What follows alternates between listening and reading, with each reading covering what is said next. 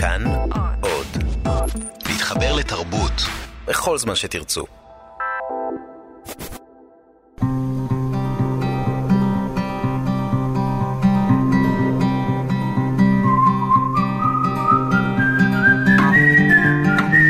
אחת פלוס חמש. אורחים וספרים עם ענת שרון בלייס.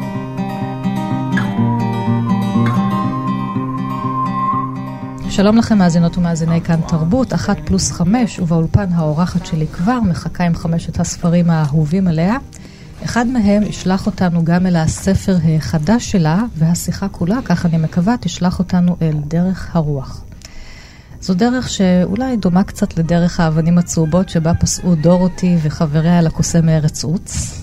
ובמקרה של האורחת שלי, דרך הרוח הוא מיזם תרבותי חינוכי שהקימו דוקטור סיגל נאור פרלמן ובן זוגה ליאור פרלמן, שמבקש לחזק את לימודי הרוח בבתי הספר ובאקדמיה, שקצת אה, מתפוררים בשנים האחרונות.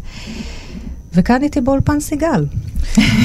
שלום ענת. החצי, כן, של המיזם התרבותי, והיא בעצמה גם חוקרת ספרות או מורה לספרות, וזה אך טבעי שיהיו לך ספרים הרבה יותר מחמישה אהובים ומשפיעים. ולאחרונה ראה אור ספר שלך, ששמו לברוח מהחיות המכוערות. נכון. מונוגרפיה של המשורר נוח שטרן. לצד, בתוך הספר הזה גם נמצאת כל אסופת שיריו, כל השירים שהוא כתב. והספר ראה אור בהוצאת פרדס, והפעם שלא כמנהגי, נתחיל עם הספר החדש כדי שאני אתן בכל זאת איזושהי במה מכובדת אה, לנוח שטרן, וננסה אה, להיזכר בשירה הנשכחת שלו. בואי נקרא עוד שיר קסום, ששמו הלילה. אוקיי. חדרי המואר מעבר מזה, והאור היחידי הרחוק בקצה התבל מעבר משם. וחיש בינם חולפות, בחושך, בדממה, לא נדע איפה, הנה ושמה, בהרות של קרונות האדם, בלי קול. וזה כל הלילה, זה הכל. הוא משורר שבכוח שלו ובחוזק שלו ובחדות שלו כשהיא, כשהיא קיימת, כן? כשהיא, כשהוא חד, אז הוא, יש בו משהו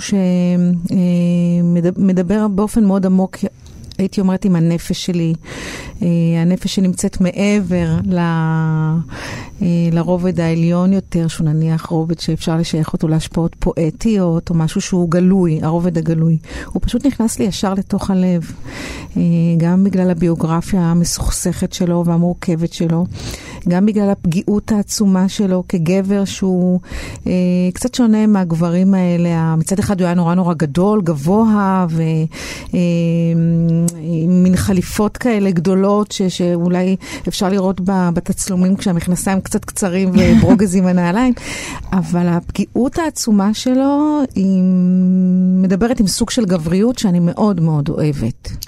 אז אני עוצרת אותך רגע לעשות איזשהו פרופיל שלו קצר, למי שלא מכיר אותו. הוא נולד בליטא, בקובנה, החל לכתוב עוד שם בגיל צעיר, הוא זכה במלגת לימודים יוקרתית ולמד בהרווארד, ואפילו הציעו לו להמשיך לדוקטורט בניו יורק, אבל הוא הגיע לארץ בשנת 1935, גם מטעמי uh, ציונות ואהבת הארץ. Uh, הוא היה כאן למתרגם הראשון של טי.אס. אליוט, ובעיקר הפואמה שלו, ארץ השממה, שעד היום נחשבת לאחת הפואמות, אם לא פסגות השירה העולמית, וגם של המסות uh, ורשימות של וירג'יניה וולף. והוא הסתובב פה בין נע ונד בין כל, כל מיני יישובים וקיבוצים, ובאחד הקיבוצים שבהם הוא גר, הוא תקף את הספרן יום אחד שלא רצה לתת לו איזה ספר, נכון, כמה סימבולי. שלח אותו למזכירות. ותקף אותו כנראה טוב טוב, הוא הואשם ברצח ונידון לחמש שנות מאסר. שאותם נכון. הוא ריצה בכלא רמלה. אחרי השחרור הוא אשפז את עצמו בבית חולים לחולי נפש, ושם הוא התאבד אחרי שהצית את עצמו בגיל צעיר, 48.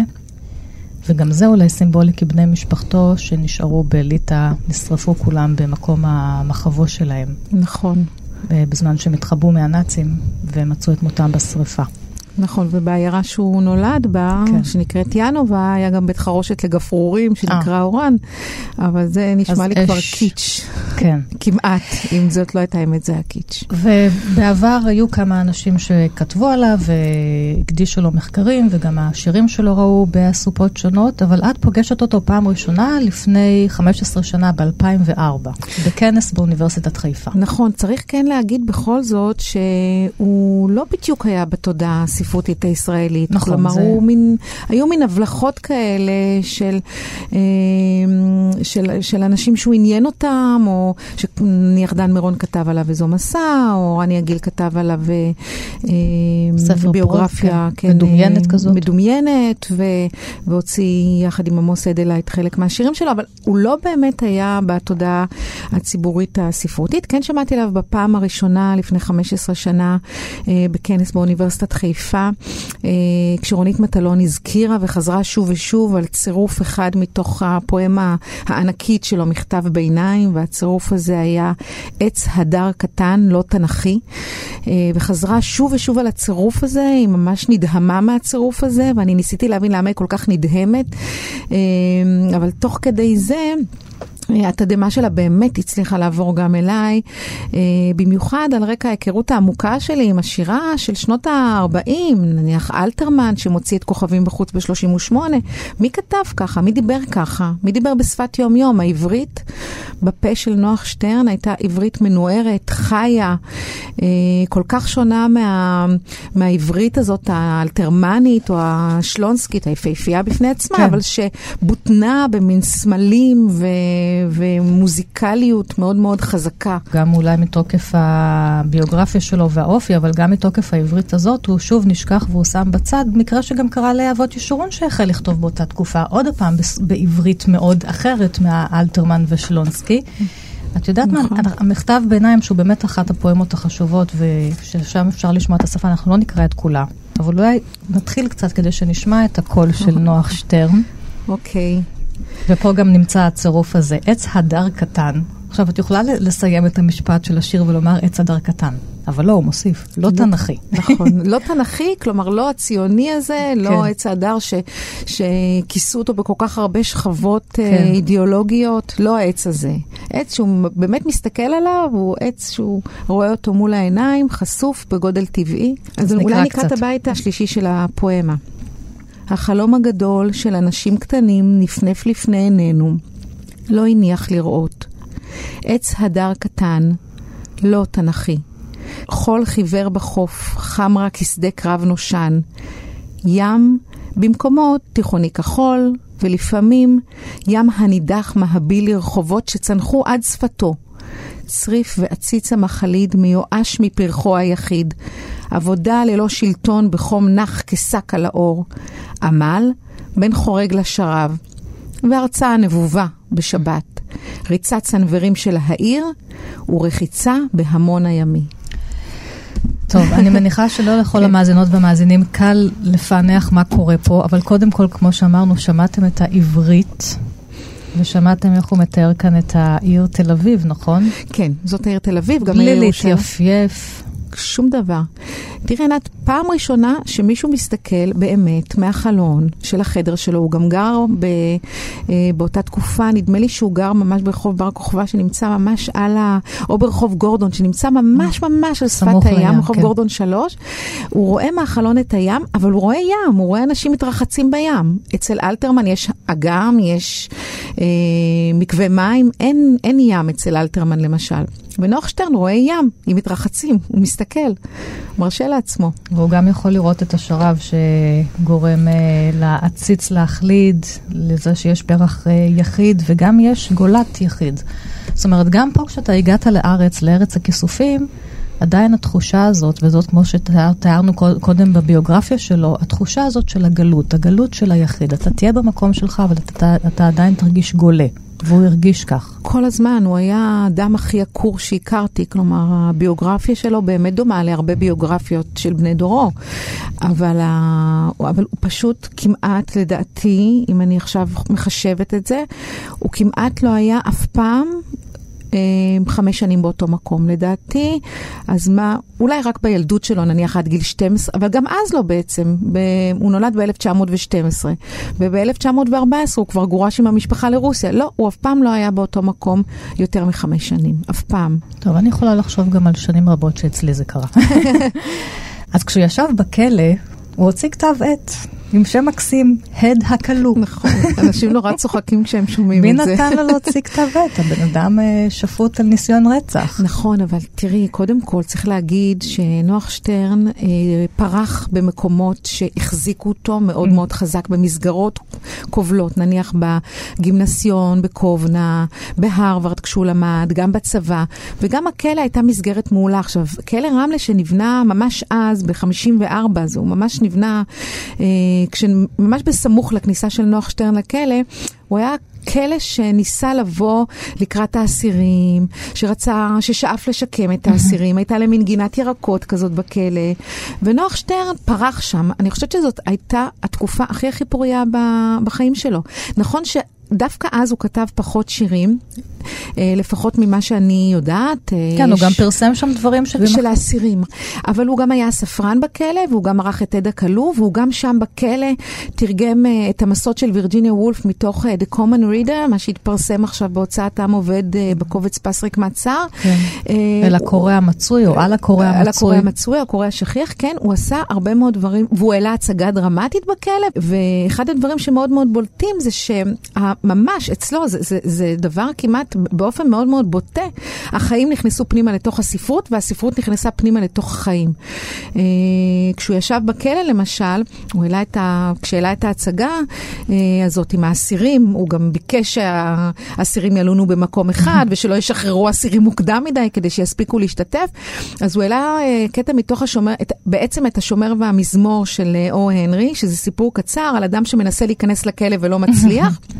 ובסוף ניגש אליו שוטר, מניח לו את היד על הכתף ומכניס אותו לכלא בניו יורק הקפואה, והוא מאוד מאוד מאושר, וכשנוח שטרן משתחרר מהכלא, אז הוא עושה את אותו דבר, הוא רוצה לחזור למקום הזה ששמר עליו ושם הוא יצר, והוא פורץ לחנות תכשיטים וגונב uh, תכשיטים מהחנות, ומיד הולך ומסגיר את עצמו למשטרה, וממש משחזר את הסיפור של או הנרי. אז אצלו זה מאוד מאוד בולט שהקו בין החיים והמציאות היה מאוד מאוד... Uh, uh, דיפוזי.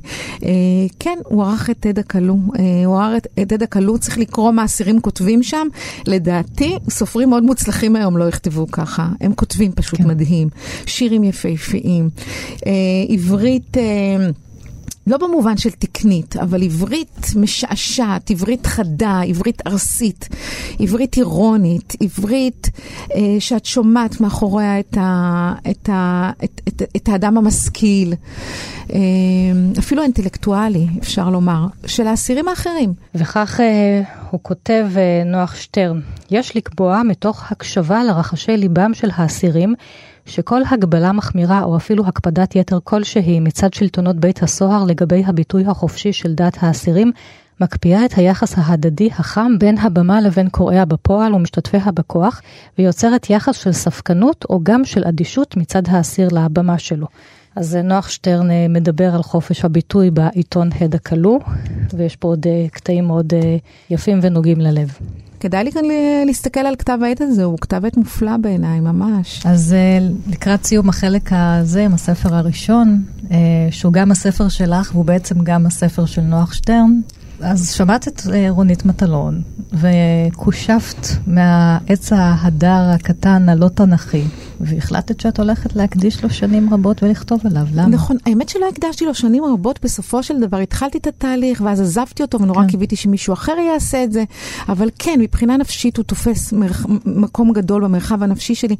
אני חושבת שזה, א', כי הוא נידח, וב', כי אני מאוד מאוד בעד המדוכאים, ומאוד אוהבת את הנידחים. ואני גם חושבת ש... אה, אני חושבת שאולי אה, רסיסי מחלת נפש שיש בכולנו. יש צדדים של נוח שטרן שהרגשתי שהם מאוד מאוד קרובים אליי, גם הצדדים הפגועים או הפגומים. אה, הבנתי את תחושת הדכדוך העמוק שלו אה, כשהוא חי לבד, אה, הבנתי את הניכור שלו, הבנתי את המבט החיצוני שלו על העולם שלא יכול להיות ממש עד הסוף חלק. ואני חייבת להגיד שהוא עניין אותי הרבה הרבה יותר, מה... בסופו של דבר, מהמשוררים המאוד מאוד מטופלים, שכמובן גם את, את, את השירים שלהם אני קוראת כן, את כתבת עבודת דוקטורט על נתן זך. נכון, אה, נכון לגמרי, כן, אבל גם כתבתי עבודת דוקטורט על נתן זך המאוחר, כלומר שהוא גם, אפשר להגיד, זך המאוחר הוא משורר נידח. נכון, אה, כן, זך המאוחר הוא לא זך המוקדם הראשון. ממש, שני זכים שונים, שונים לגמרי. כן. אה, כן, זה, זה, זה באמת היה, היה הדבר ש, שהוביל אותי לעסוק באדם הזה. אני גם התאהבתי בו תוך כדי, אני גם נורא קיוויתי שהוא יקום לתחייה. אה, סוג של קם לתחייה בכתיבה שלך. כן. אז אולי נקרא לסיום עוד שיר קצר קצר, אה, כמעט מכתם כזה. כן. ממקום תפילה חבוי אי שם, בין אילנות שבשדות, עוד רגע קל, יגיע קול המנון, לך הדודי. לברוח מהחיות המכוערות, המונוגרפיה של נוח שטרן וכל השירים שלו בהוצאת פרדס. ונזכיר גם את הספר פס רקמת שר, שבו מכונסים uh, התרגומים שלו למסות של וירג'יניה וולף, ול-T.S. אליוט ועוד מבחר רשימות, וזה ראה אור בעם נכון. עובד, גם ממש לאחרונה. ממש, זה פרויקט קצת... משותף לדעתי שלנו, אני מרגישה ככה. כן. נשמע קצת מוזיקה, הזכרתי קודם את דרך האבנים הצהובות, אז אלטון ג'ון ישיר על זה. אה, מתה עליו.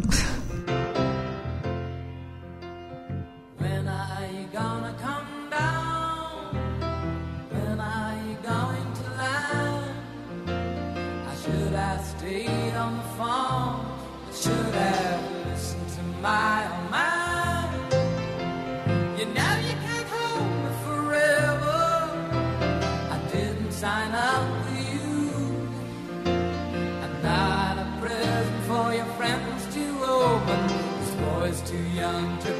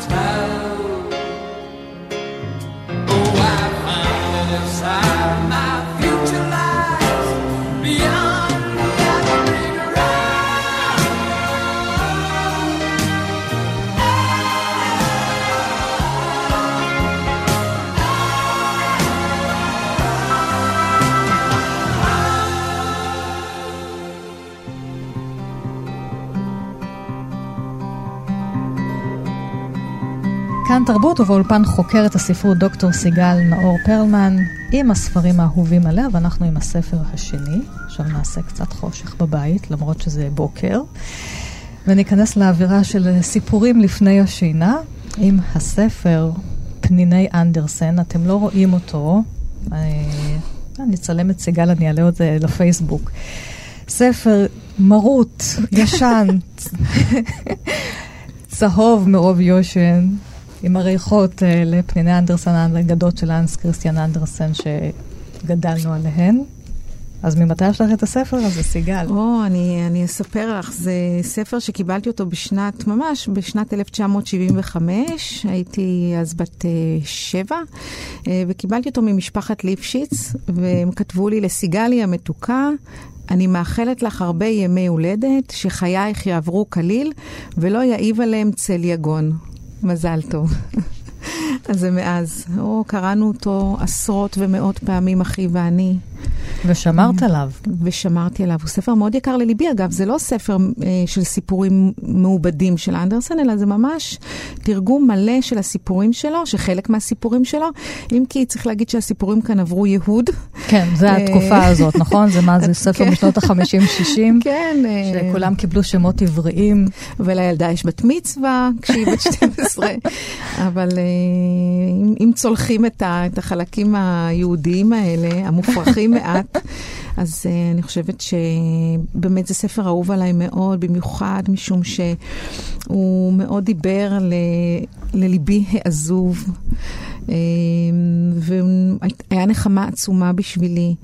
אה, גם השפה וגם הכניסה לעולם פנטזיוני שלא מניח לך לשכוח לרגע את העולם שלך. כלומר, זה לא היה עולם של פנטזיה, איזה מין אסקפיזם כזה, אלא זה היה ממש עולם ש... זכר את, את החיים שלך ונתן לך יד בתוך החיים האלה. למרות שמדובר אה, כאן בחפצים שמדברים אחד עם השני, בצעצועים, הרבה מאוד צעצועים, אה, אבל נניח אני זוכרת שהתעכבתי שעות על ה... קראתי שעות שוב ושוב את המשפט מתוך החבר המשוטט על הכלב שעיניו גדולות כספלים של תה. Mm. עכשיו, זה משהו שהדהים אותי. אמ, לכבוד זה יש כאן ספל של תה. כן, ספל של תה. בכלל אנדרסן הזה, שהוא באמת לא, לא, לא ריחם עליי, אה, לא ריחם עליי בכלל, הוא היה, הוא אכזרי מאוד, את יודעת, הוא אכזרי כמעט כמו נכון. צ'כוב. אה, ממש ממש אכזרי. אה, לא זה, מלטף. זה הקסם והחוכמה של כל אגדות הילדים. קודם כל, שגם מבוגרים יכולים למצוא בהם שכבה נוספת שילד לא רואה. ודבר שני, שכן, כמו שאת אומרת, המילים של האגדה נותנות לך איזשהו יד ומצליחות להתוות לך דרך, אגב דרך, דרך אבנים צהובות או כל דרך אחרת להיכנס אל העולם עם הלמות לב או עם שמחה, אבל עם איזשהו ידע שאת אה, רוכשת דרך הקריאה הזאת. לגמרי, זה, זה ממש ספר שחנך אותי, גם הטון שלו הזה, האירוני לפעמים, וטוב הלב לפעמים, התמהיל הזה של טוב לב ואירוניה, וכאב ושמחה. כשהם לא מופרדים אחד מהשני, כמו באיזה דוכן בת, במכולת. אז בהתחלה רצית לקרוא מבת הים הקטנה, נכון. נערת הים הקטנה, נערת. בסוף הודעת לי לפני כמה שעות, לא, לא, אני מחליפה. נכון, פתאום אז... מתחשק, זה, זה תלוי ביום, אני אנדרסן תלוי ביום, ודווקא היום מתחשק לי לקרוא קטע מתוך סיפור שלו שנקרא הנאהבים. לקרוא? כן, כן, אז נשמע okay. אוקיי. קטע, בטח. סביבון וכדורית היו מונחים יחדיו במגירה אחת בין צעצועים אחרים. אמר הסביבון אל הכדורית, למה לא נהיה לחתן וכלה? אלא שהכדורית, העשויה אור מרוקני נאה, חשבה עצמה לנערת אופנה, וסרבה לשמוע להצעה. ביום המחרת בא הנער הקטן אל מגירת הצעצועים שלו, צבע את הסביבון בצבע אדום וצהוב ותקע מסמר של פליס במרכזו. היה ממש נחמד לראות כיצד הסביבון מסתובב על מסמרו. הביטי אליי עכשיו, אמר הסביבון אל הכדורית. מדוע לא נהיה לבעל ואישה? אנחנו כל כך חולמים האחד את רעותו. את יודעת לקפוץ, ואני יודע להסתובב. קשה יהיה למצוא זוג מאושר יותר ממנו. ככה אתה סבור? השיבה הכדורית. אולי אינך יודע שאבי ואימי היו זוג נעלי בית מאור מרוקני, ושיש לי פקק בבטני. כך, ואני עשוי עץ מארגוני, השיב הסביבון, וראש העיר שיש לו מחרטה משלו, חרט אותי בעצם ידיו, והתענג מאוד בשעה שחרט אותי. האם יכולה אני לתת אמון בדבריך אלה? שאלה הכדורית. הלוואי יצליפו עליי בשוט האדולם אם משקר אני, נשבע הסביבון. אכן, דבריך נעים, השיבה הכדורית, אלא שאינני חופשייה עוד. כמעט והתארסתי לצעיר ממשפחת הסנוניות. בכל פעם שהייתי מגביהה לעלות באוויר, היה מוציא את ראשו מן הקן ואומר, האם תינשאי לי? ואני אמרתי בליבי אליו, כן. וזה כמעט כאירוסין. אלא שיכולה אני להבטיח לך דבר אחד, לעולם לא אשכח אותך. זה מועיל מאוד, אמר הסביבון, ולא דיברו עוד על הנושא הזה. אז מה משך אותך בקטע הזה? אה, אולי, אני חושבת שהעובדה ש... אולי האמת, הכנות הזאת, mm. החדה כל כך, הניתוח הזה בלי הרדמה. של אהבה. של אהבה ושל אמת ושל כן. של, של כנות, של מה אפשר ומה אי אפשר, ואין כאן שום רומנטיות. כן, שום רומנטיזציה של כלום. שגם הנושא הזה כבר שלה, שזה גם היה בתקופתו של אנס קריסטין אנדרסן, האהבה לא הייתה, את יודעת, מתחתנים מאהבה, אלא ממה אתה עשוי, ממה אתה שווה. בטח זה התחילה כבר במאה ה-19 כן. באמת. אז האהבה הרומנטית הזאת. זה הזכיר לי שסיפור אישי שלי, אמנם אנדרסן הוא יליד אה, דנמרק, אבל טיילתי לא רחוק משם, ב- ביער השחור בגרמניה, לפני כמה שנים. וערב אחד הסתובבנו והסתובבנו ולא מצאנו צימר לישון, וכבר היה חשוך. בסוף מצאנו איזה פונדק דרכים. ובעל הבית שראה אותנו מיואשים, אה, הציע לנו איזשהו חדר בעליית גג ממש מרופטת, אבל אמרנו, לא משנה, יש שם מיטה, פשוט נשכב לישון, נקום בבוקר מוקדם ונמשיך במסע שלנו. אה, ותתארי לך, הפונדק באמצע יער אבות, בחוץ חושך טוטאלי, ועליתי לעליית גג הזאת עם החלון הקטן, הסתכלתי החוצה, לא ראיתי כלום בתוך החושך, אבל באותו רגע אמרתי לדותן, עכשיו אני מבינה איך נכתבו אגדות הילדים. Okay. אוקיי. ככה. אז uh, עכשיו, אז פניני אנדרסן, ועכשיו הספר השלישי.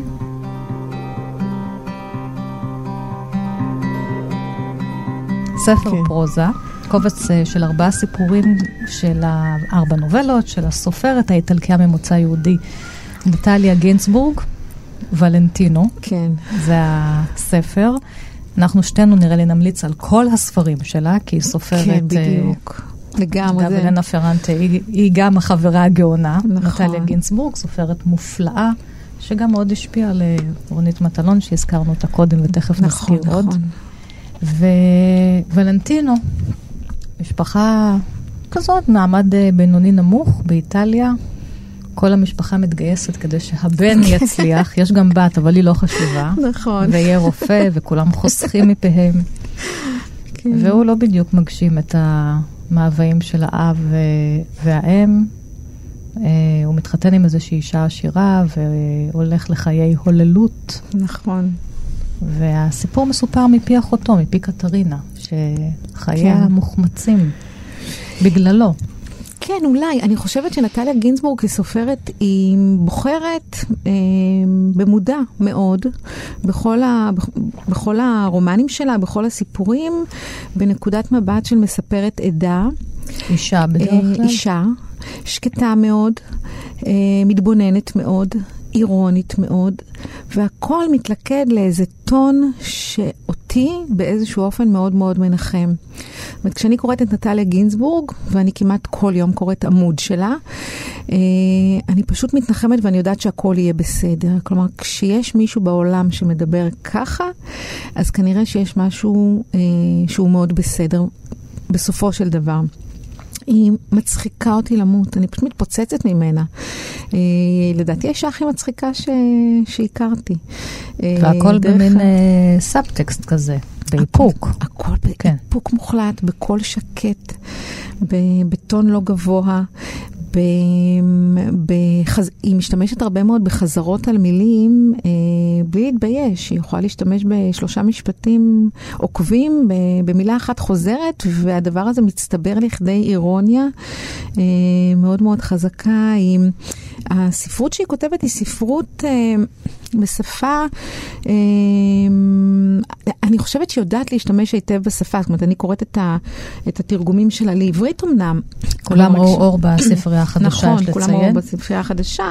את התרגום הזה תרגם מירון רפופורט, אה, אבל אפשר להרגיש את, ה, את, ה, את השפה הזאת שלה, שהיא מצד אחד יומיומית, ומצד שני את השליטה המוחלטת ביומיומיות הזאת. זאת שפה של תפוחי אדמה בעיניי באיזשהו אופן. שפה של תפוחי אדמה, כן. תקראי קצת ונשמע אותה. אוקיי.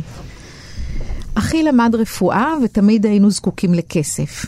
פעם למיקרוסקופ, פעם לספרים ולשכר לימוד. אבי האמין שהוא יעשה אדם גדול.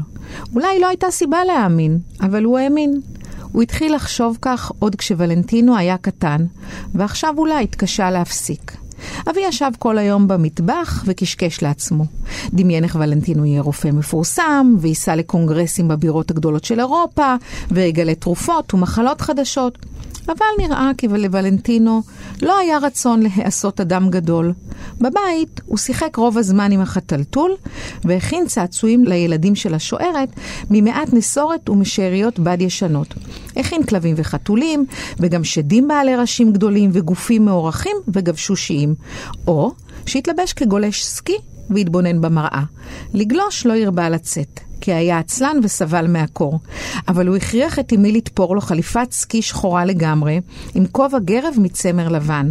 חשב שהבגד הזה מאוד הולם אותו, וטייל מול המראה, תחילה עם צעיף זרוק סביב הצוואר, ואחר כך בלעדיו, ונעמד במרפסת כדי שהילדים של השוערת יראו אותו.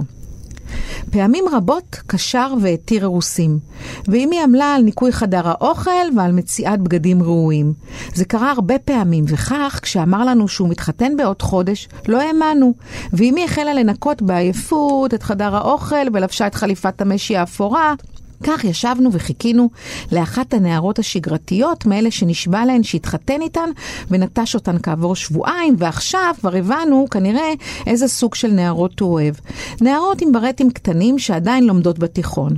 בדרך כלל הן היו מבוישות מאוד ולא הבהילו אותנו, הן משום שידענו שינטוש אותן, הן משום שהיו דומות כל כך לתלמידות הפסנתר של אמי. ואז כשהגיעה עם הארוסה החדשה, היינו כה המומים שלא היה לנו כוח לדבר. כי הארוסה הזאת הייתה משהו שלא יכולנו לתאר לעצמנו. ואולי אה, מי שימשיך לקרוא איך נראית הארוסה החדשה ולמה האמא פרוצה. אישה מכוערת. עם משקפי צב. אבל כמו שאומרים, אה, בעגה תכונה בכסף, ואיתה הוא מתחתן. מתחתן איתה כי מסתבר בסוף שהוא בעצם מאוהב בחבר העדין שלו, קיט, שאיתו בעצם אה, קטרינה תכננה להתחתן, לא כי היא מאוד שמחה להתחתן איתו, אלא כי היא עשתה את זה מאיזשהו כוח אנרציה, אבל באמת האהבה הגדולה של הבית, של כולם, עד הסוף, כל הזמן, הייתה ולנטינו. בגלל זה אני לא כל כך בטוחה שהחמיצה את החיים שלה, הוא היה הדבר הגדול של חייה.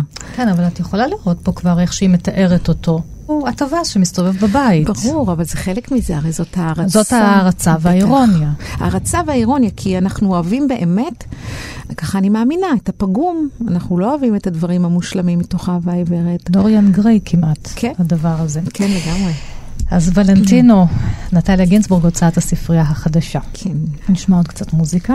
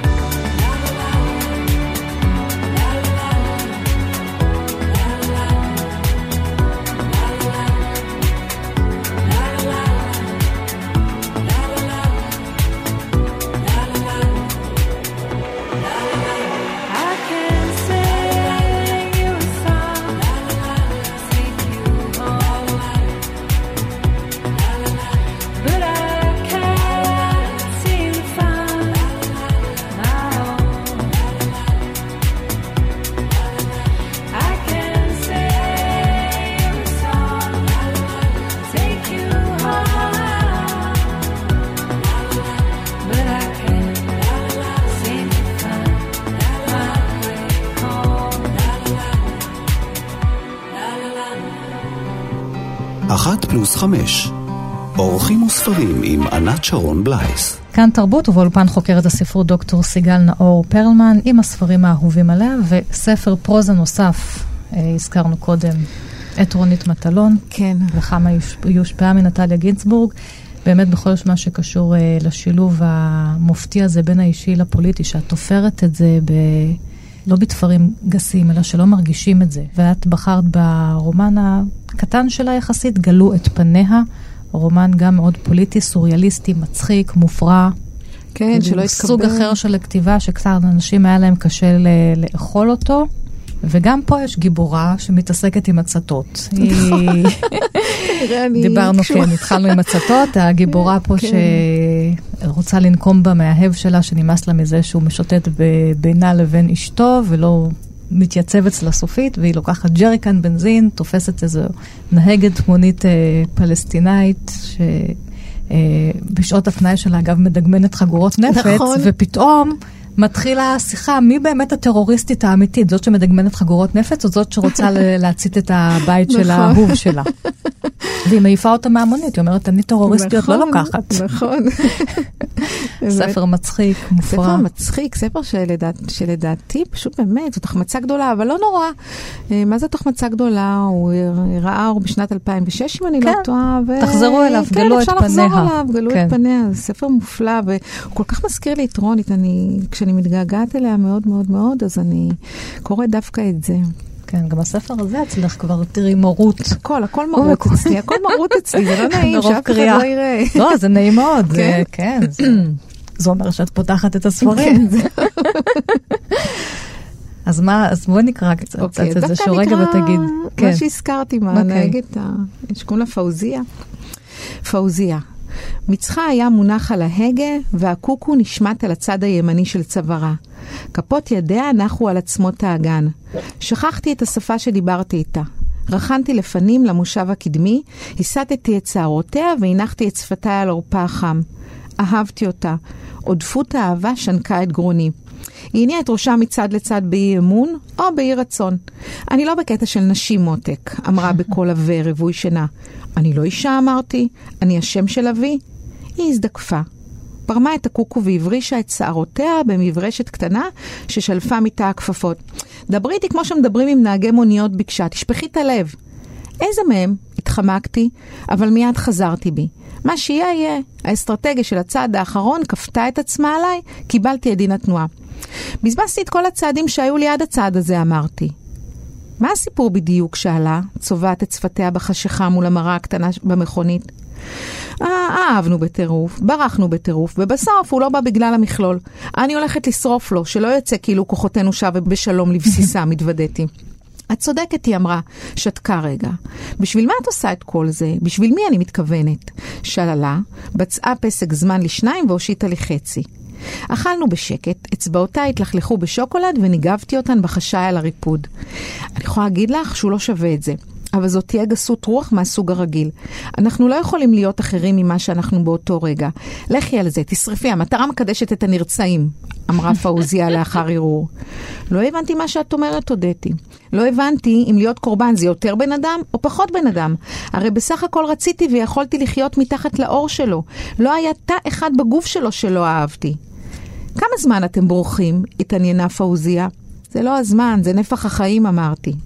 היא הציתה סיגריה, שאפה שלוש שאיפות עמוקות ונשפה את העשן בפניי. מוזר איך הדברים האלה קורים. אהב אותי פעם מישהו שמת, מתתי בעצמי בשביל מישהו שחי, ונשארתי עם העונש על ההגזמה. עכשיו גם העונש נהיה הגזמה. הוא מחוץ לי, לא ממש אצלי. זה העניין עם הדברים האלה, שאהבה היא הזרוע שמושטת לך מהעולם ועוקרת אותך מתוכו, חשבה רגע. באיזה ארון הוא נמצא? מה המכלול? אישיות ציבורית וסמכות מוסרית, אמרתי.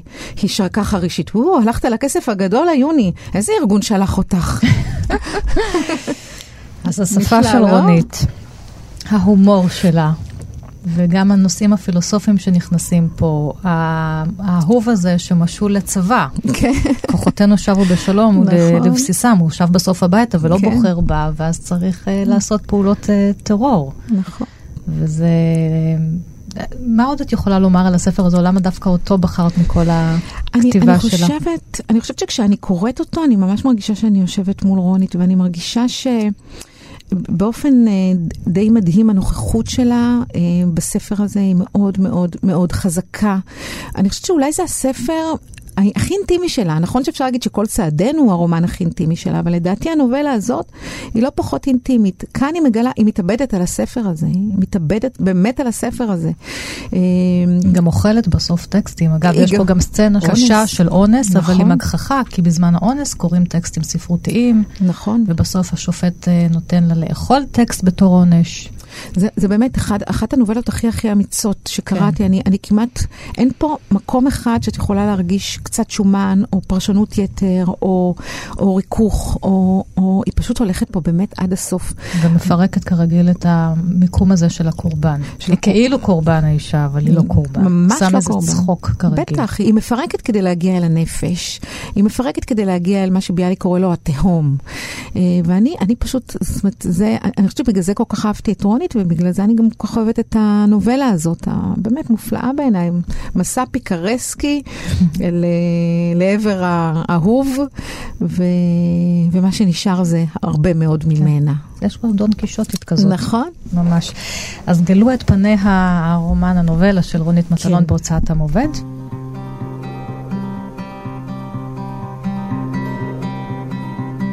ועכשיו הספר האחרון, הספר החמישי, לא ספר, גם נובלה של אה, שי עגנון, בדמי ימיה, כן, שנמצאת נכון. בקובץ שלו על כפות המנעול, אם תרצה, כן. האם לאה, כן. והאהובה המוחמץ, עכביה מזל. עם סיפור נטול מזל. נכון, ואבא מינץ, שאני גם כן. מחבבת כן. אותו מאוד, אני חייבת יש להגיד. פה מרובע, יש פה משולש שהופך למרובע רומנטי. נכון. לאה מתה בדמי ימיה, ותרצה מנסה לעשות תיקון ולהתחתן עם uh, עכביה, עם, uh, במקום אימא שלה שלא התחתנה איתו. ואין תיקון. נכון, אבל אחד הדברים הנפלאים שאני רוצה להגיד, שבאמת אצל עגנון, מעבר לעלילה, או נגיד למשמעויות הפסיכולוגיות כן. שיכולות לנבוע מהטקסטים שלו, הוא...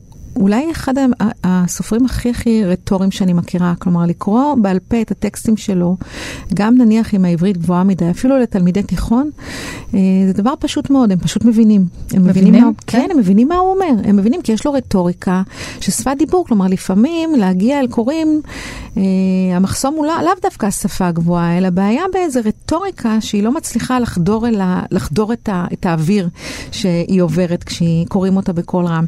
יש גם את מינצ'י גוטליב הכלבה, שנותנת ל... ל, ל יסלח לי עגנון ויסלחו לי המאזינים, אבל נותנת לתרצה לקרוא את היומן של עכביה מזל וממש דוחפת אותה לזרועותיו. כן. יש את הכלב מעוות, שזה גם יצור בפני עצמו, ואת מר גוטליב, אה, ויש אה, את, אה, את לנדה, הבחור המתוק הזה שרוצה להתחתן עם תרצה, ואת השדכן שמגיע ואוכל את כל העוגות בבית, מחכה לאבא, ואת המלמד, ומי שמלמד לשון, ואת המורה. כלומר, יש כאן עוד הרבה מאוד דמויות. מאוד, זה, זה... ויש פה שירה, כי עכביה מזל הוא משורר. עכביה מזל הוא משורר, גבר שהייתי אומרת...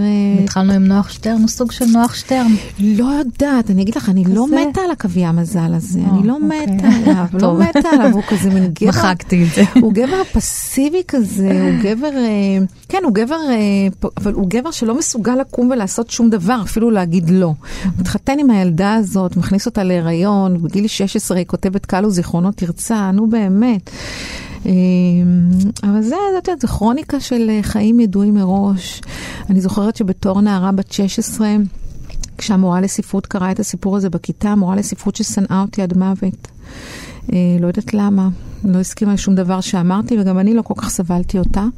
אה, אבל כשהיא קראה את הפתיחה של בדמי ימיה, משהו, אפשר גם כשאנשים שאת לא אוהבת קוראים משהו, אה, את לא חייבת לאהוב מישהו שקורא משהו בשביל להרגיש את הדבר הזה. כשהיא קראה את בדמי ימיה, פשוט הפתיחה של הרומן הזה נכנסה לי ללב. ו...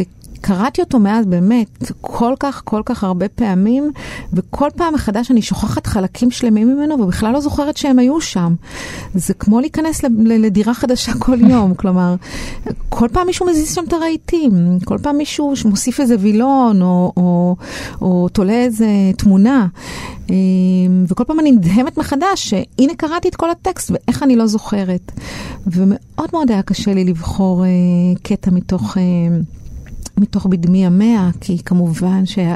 אחד הקטעים שאני הכי אוהבת זה כשתרצה פותחת את הדלת כדי שאימא שלה תגיד מי בא, עם האימא הזאת שלא מדברת איתה, ועסוקה באהבה שלה הזאת, ויושבת ליד החלון ושוכחת מהילדה. כן.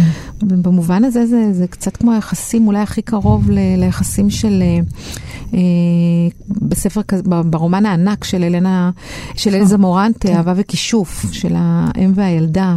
כזב אה, וחישוף. כן. כזב כן, וחישוף, כזב כן. וחישוף, כן. אה, רומן ענק, שגם שם יש מערכת יחסים, אני חושבת שהוא מתעסק פה בקשר בין אמהות ובנות, באופן מאוד מאוד מעניין. קשה, היה לי מאוד מאוד לבחור איזשהו קטע, כי אני כל כך אוהבת את הכל. אבל בכל זאת, בחרתי באיזשהו קטע, כן, שאולי קצת שגרתי, אבל אני פשוט מתה על ה... עם כל האווירה המלנכולית של הטקסט הזה, הנה קטע שהוא הורס אותי מצחוק. בימים ההם אהבתי לטייל יחידה, אך גמרתי את שיעוריי, יצאתי לסוח בשדה. כי מצאתי חברה, לא ברכתיה, וכי בירכה אותי, עניתי בשפה רפה. פן תלווה אותי, ואני חפצתי ללכת לבדי. והימים ימי חורף. ויהי הערב, ואני מטיילת, והנה כלב גדול נובח, ואחר הכלב כל רגלי איש, ואכיר כי מזל הוא. ואקשור את מטפחתי על ידי, ואשלח אותה לפניו, ואברכהו. ויעמוד מזל וישאל, מה לך, מרת מינץ? ואומר, הכלב. ומזל נבעט מאוד וישאל, הנשך אותך הכלב? ואן, הכלב נשכני. ויאמר, הראיני את ידך, כמעט יצאה נפשו בדברו. ואומר לו, יקשור נא לי את המטפחת על הפצע. ויאחז מזל בידי, וכל עצמותיו רחפו מפחד. עודו מחזיק בידי, ואסיר את המטפחת, ואקפוץ מלוא קומותי, ואצחק צחוק גדול, ואומר, אין דבר, אדוני, לא כלב ולא פצע. נדהם למשמע אוזניו, עמד מזל, ולא ידע עוד, היצעק. או יצחק. וכעבור רגע צחק גם הוא צחוק גדול ועליז. ואחרי כן אמר מזל אליי, או ילדה רעה, מה הבעט אותי? וילווה אותי עד ביתי וילך לו. וטרם ייפרד מעליי, הביט בעיניי, ואומר בליבי, אתה יודע כי ידעתי כי יודע אתה את צפונותיי. בכל זאת, אכיר לך תודה, אם לא תזכירני את אשר ידעת. ככה זה מרגע לרגע. והאדם ידע את חווה אשתו. כן. עץ הדעת. נכון, אתה יודע שאני יודעת שאנחנו כן, יודעים שזה ממש נשמע כמו, באמת, זאת הגדולה של עגנון, שאני חושבת שילדים היום יכולים להגיד בדיוק את אותו דבר. אתה יודע שאני יודעת שאנחנו יודעים ש... כלומר, אה, לכן הוא מצליח לעבור את ה... חושבת שגם השפה התלמודית שלו היא בעצם אה, אה, מאוד מאוד קונקרטית והרבה יותר מה, מהשפה נניח הספרותית הזאת שלא מצליחה לחדור. אני אוהבת בקיצור טקסטים שהם... יש בהם יסוד מאוד מאוד ממשי וקונקרטי ואמיתי וכן, ולא מיופייפים כאלה. אני שונאת את כל, ה... את כל ניירות הצלופן האלה. אז נחתום, אני אחתום בקטע מתוך שיר של אה, נוח שטרן, שוב מן הספר שלך, פורטרט של המשורר הצעיר, שבו הוא גם עונה לווירג'יניה וולף עם המכתב שלה אל משורר צעיר. ולועג לו, מה זה לועג לו? ושימו לב פה עוד הפעם עם ענייני הרצח. הוא אוהב את עצמו, את הלהב שבו. בזולת הוא אוהב השתקפות הכאב, כאבו. בשרב הרוצח, מרצונו הוא קודח. כי בנפש נשרבת הוא צולל ושואב את השיר. אז זה היה אה, פורטרט של המשורר הצעיר, נוח שטרן, הספר כן. החדש שלך, שזאת גם המונוגרפיה וגם כל השירים שלו בהוצאת פרדס. המון המון תודה לך, אה, דוקטור סיגל נאור פרלמן, על הספר ועל כל הספרים שהבאת כאן לשתף אותנו. עוד פרטים על התוכנית הזאת בדף הפייסבוק שלי, ואפשר לשמוע אותנו ותוכניות נוספות ביישומון כאן אודי. אני ענת שרון בלייס, שתהיה שבת שלום. תודה לכם ולהתראות. תודה.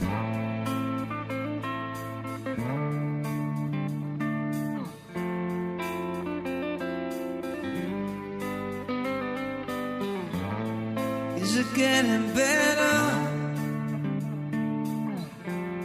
Or do you feel the same? Will it make it easier on you now? You got someone to